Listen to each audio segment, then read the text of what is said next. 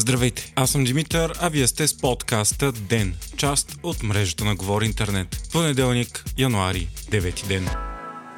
Продължаваме промяната, върна на президента втория мандат неизпълнен. Това се случи след като в петък парламента категорично отхвърли декларацията с приоритети на партията и правителство на академик Николай Денков така и не бе гласувано. При срещата Румен Радев повдигна въпроса за думите на Христо Иванов от Демократична България, който тази неделя заяви, че за стабилно излизане от политическата криза трябвало да има някакво договаряне между Продължаваме промяната и ГЕРБ. Думите на Иванов бяха силно коментирани, тъй като идват от най-близкия партньор на ПП. Радев заяви, че темата за потенциална договорка между двете най-големи партии е важна, но Денков заяви, че думата договорка не се използва в случая, но пък за сметка на това може да бъде търсена някаква форма на съгласие с ГЕРБ. От партията на Бойко Борисов обаче заявиха, че няма да подкрепят никакво правителство с участието на Продължаваме промяната. Така се стига до предстоящо връчване на третия мандат. Според източници на множество медии, той ще бъде даден или на Демократична България, или на БСП. Шансовете за съставяне на правителство обаче изглеждат нищожни и вече се говори за нови предсрочни избори в края на март или началото на април.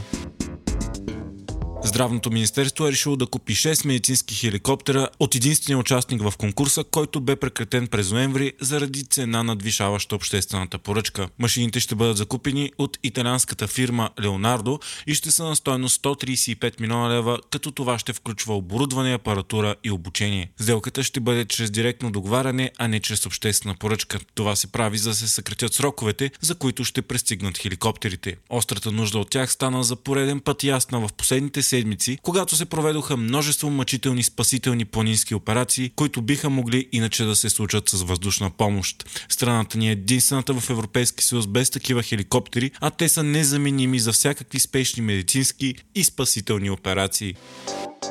Продължава драмата с опита на бизнесмена Георги Гергов да владее напълно дружеството Международен панер Плодив, а с него и терена от 350 декара в идеалния център на града. Днес трябваше да се проведе извънредна сесия на Общинския съвет на Плодив по инициатива на Демократична България, която да попречи на компанията на Гергов, Пълдин Турист Инвест, да придобие акциите на Плодивския панер, които притежава община Варна. За заседанието дойдоха Христо Иванов от Демократична България, Никола Минчев от Продължаваме промяната и Кристиан Вигенин от БСП, като и трите партии са против овладяването на панера. Заседанието обаче бе саботирано от ГЕРБ и автентичната лява БСП, която се контролира от самия Гергов. От години той се опитва да поеме пълния контрол над активите на панера в Пловдив, като срещу него се борят множество граждански организации и партии, като дори Пловдивския апелативен съд освети последния му такъв опит. Гергов обаче получава силна подкрепа от ГЕРБ и собственото си лоби в Общинския съвет в Пловдив. Затова му помага и община Варна, която е под абсолютен контрол на ГЕРБ и която иска да портира дела си от 29% в панера. Ако това се случи, Гергов ще притежава 80% от дружеството вместо до сегашните 50,3% и ще може да взема еднолични решения без да се съобразява с съдружниците си, държавата и община Варна.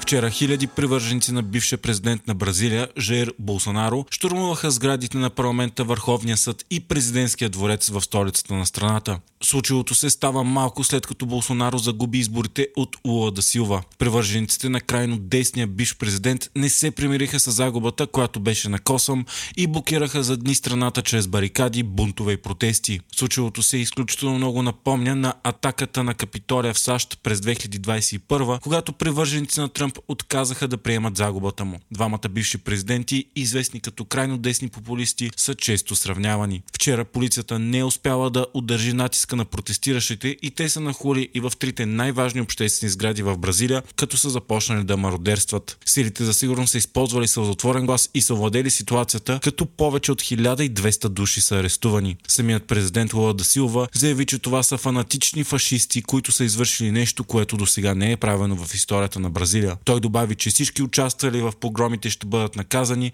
и обвини Болсонаро, че е насърчавал действията им чрез изказванията си в социалните мрежи. Бившият президент и партията му много пъти поставяха под съмнение легитимността на изборите, но без да дадат каквито и да е било доказателства за това. Самият Болсонаро пък в момента се намира в САЩ и отхвърли обвиненията, като заяви, че случилото се е неприемливо. Тази ситуация обаче показва огромното политическо и социално разделение в Бразилия. Почти половината държава подкрепя десния Болсонаро, докато сегашният президент Дасилва е известен с силно левите си политики. Вие слушахте подкаста Ден, част от мрежата на Говори Интернет. Епизода подготвих аз, Димитър Панелтов, а аудиомонтажът направи Антон Велев.